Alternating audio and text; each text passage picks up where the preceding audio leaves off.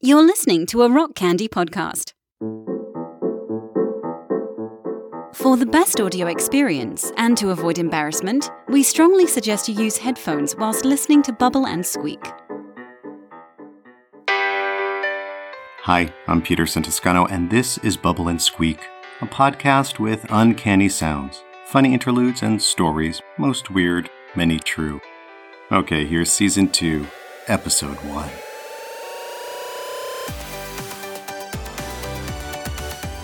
Our show today comes in three parts. Part 1 Writer and filmmaker Kristen Peterson Kazubowski talks about her first feature length film, Ringolevio. Part 2 We hear excerpts from her film. And Part 3 A personal story wrapped in a sound slice.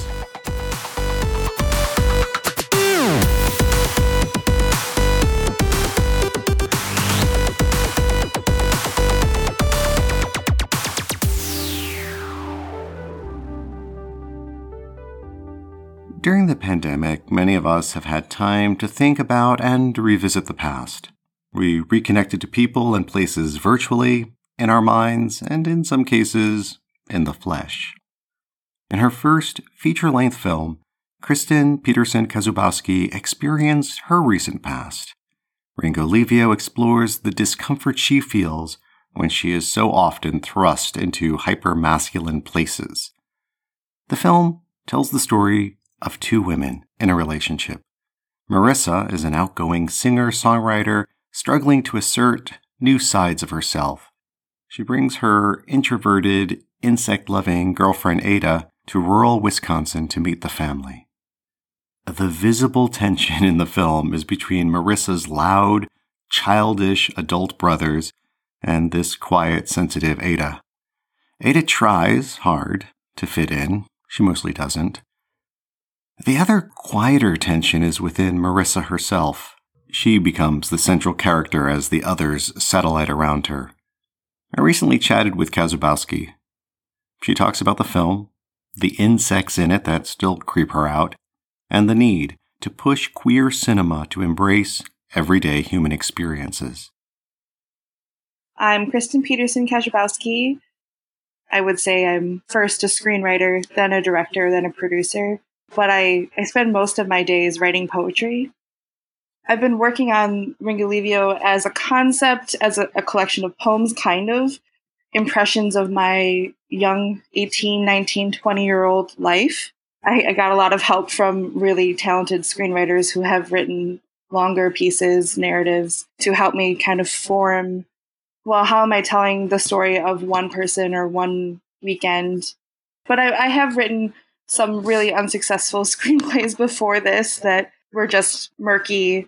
And this was the first project where I felt like, oh, I, I am telling the story of an experience. There was so much clarity around it.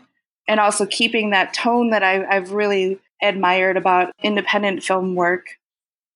Everything is autobiographical for sure. Even in discussions with people I've made this movie with, hundreds of hours of talking about the characters, everyone says, I'm Marissa. And I'm like, I'm not Marissa. She comes off very bubbly, maybe, or warm or erratic. and maybe that is how people perceive me, but I've always felt more like I am definitely Ada, where internally I always feel like I'm searching for a connection I've never had. The Ada that I wrote, that is me, is how I felt around some friend groups growing up and that's where the brothers come in. Like the brothers are definitely they are 25 different people pushing to three different brothers. But then i also see myself in each of them and i think that's that's important to do when you're writing characters who you don't necessarily want to be. You still have to humanize them. It's important that it's two women in a space. There's the I say very Midwestern, but to open it up, the subconscious language or cues when you're in a space with a lot of men who greet you by showing you their butts. Like, I really needed to show how one woman would respond to it who grew up with it and she seems okay with it. Maybe not internally, and maybe maybe it'll take a few years for her to like start fighting back. And then I wanted to show someone who didn't grow up in it at all, who off the bat is not comfortable with the brother just like there's this language that brothers have that I've I've seen a lot of. It's what's the best word for this? It's competitive. And if you don't fit a mold or you don't play along or you don't laugh at the jokes, then the mood just deflates. So it is absolutely important to me that it's two women in a relationship going into this space where they're not a part of the language, but Marissa chooses to play along and Ada just struggles the entire movie to play along. In my younger 20s, I felt like I've always been attracted to or plummeted into hypermasculine areas, especially filmmaking. When I was in college, I was the only female even just like making independent films, I was really the only female on set. That's probably another reason that this story came out. Why am I the feminine energy person in these like sports arenas or filmmaking or music? And why do I feel so excluded or why do I want to be in these spaces? Why am I not allowed in these spaces? The bugs were added really late into the screenplay. I felt like Ada because she is so excluded and it's and her character is so internal, she doesn't say or necessarily show what she's feeling all the time. I felt like there had to be a visual metaphor for how she treated Marissa, her girlfriend. I should say, first of all, I hate bugs. Bugs really bother me, even ladybugs. That was another interesting element. It's like I'm writing these little characters into the story but I have this negative association with them to begin with.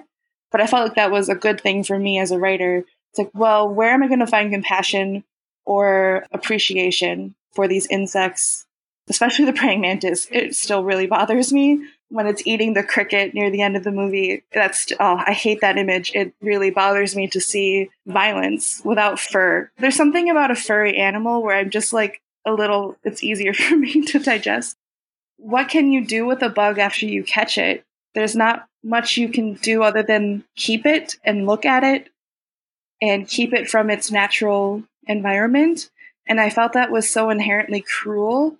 I perceive that in a lot of relationships around me, the unhealthy ones, not to be too judgmental, but I just feel like people sometimes they find someone in their life that they're so attracted to that they just want to hold on to them and keep them but in doing that, they don't allow that person to be anything else at all. They are that pretty interesting thing that they're they're containing. And near the end of the film, Ada literally lets the praying mantis go.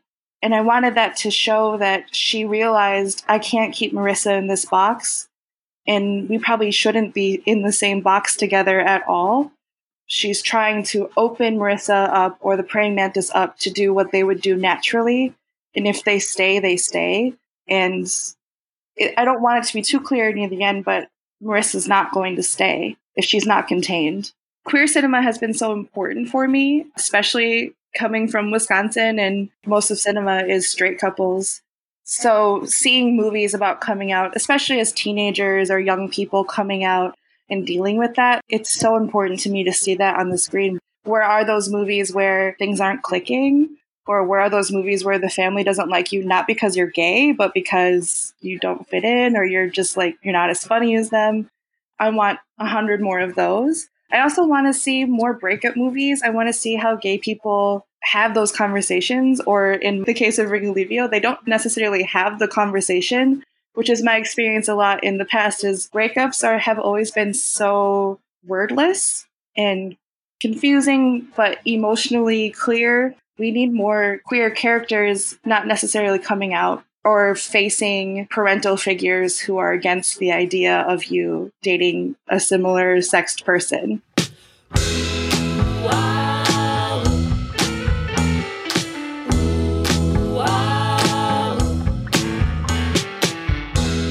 actually the the praying mantis was a wonderful actor.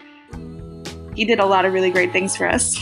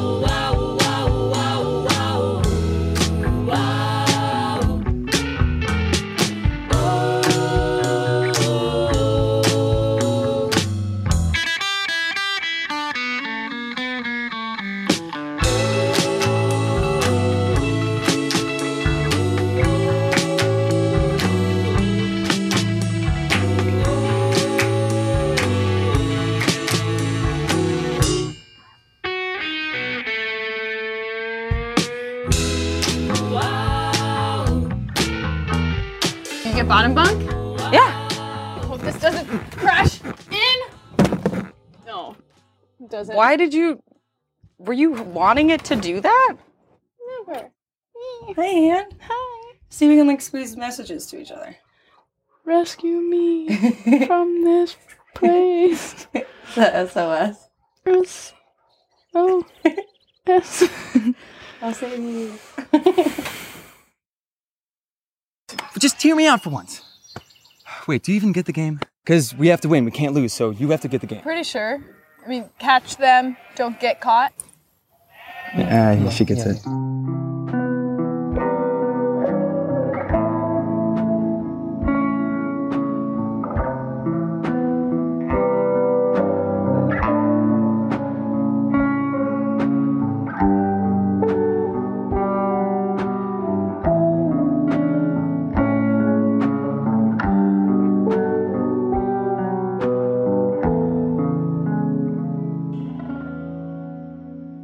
Me set the scene for you. It's October 6th, 2020. It's exactly 30 years from the day I married a woman, my best friend, at the church we attended in New York City.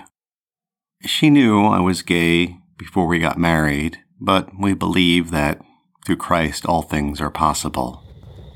After five years of marriage with lots of ups and downs, the marriage finally imploded. And since that time, I've been lugging around a box a box of memories, photos, letters, notes, legal documents. As I was clearing out the attic, getting ready to move to South Africa with my husband Glenn, I came across this dreaded box. And I knew it was time.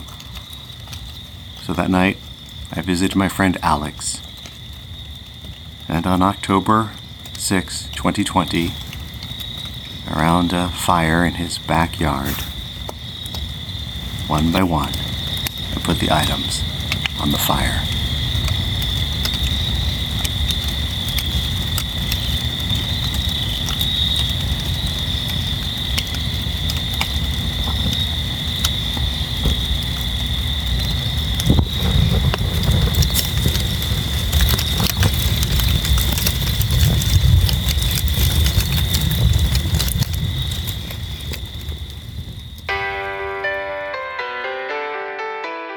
And Squeak is written and produced by me, Peter Santoscano. I mostly make the show for me and for my friend Liz. These days, she's been digging through her own past. The Bubble and Squeak theme song is Worthless by the Jelly Rocks from the Bang and Whimper album. You can find it on iTunes, Spotify, or wherever you listen to music. You also heard Moody One and Vape Juice. They were composed by Scott Carey, who helms Brat Sounds. Learn more about the film Ringolevio, see trailers, still photos, and more. Just visit ringoleviofilm.com. To find more great music and new podcasts, visit rockcandyrecordings.com. Feel free to reach out and say hi to me on Twitter at P2Son, the letter P, the number 2, S O N. Oh, and thanks for listening. I'm Erica Michelle. I host a voice diary called Brown Sugar Diaries on the Rock Candy Network, where I spill all the tea about my dating experiences, life lessons, my journey to healing and wholeness, my life as an entrepreneur, student doctor, CEO of a nonprofit, and I give my opinion on the current happenings of the world. You see why I have this voice diary? I got a lot of stuff to talk about. Tune into Brown Sugar Diaries wherever you listen to podcasts, and let's sip on this tea or wine. Your cup, your business, sugar, okay?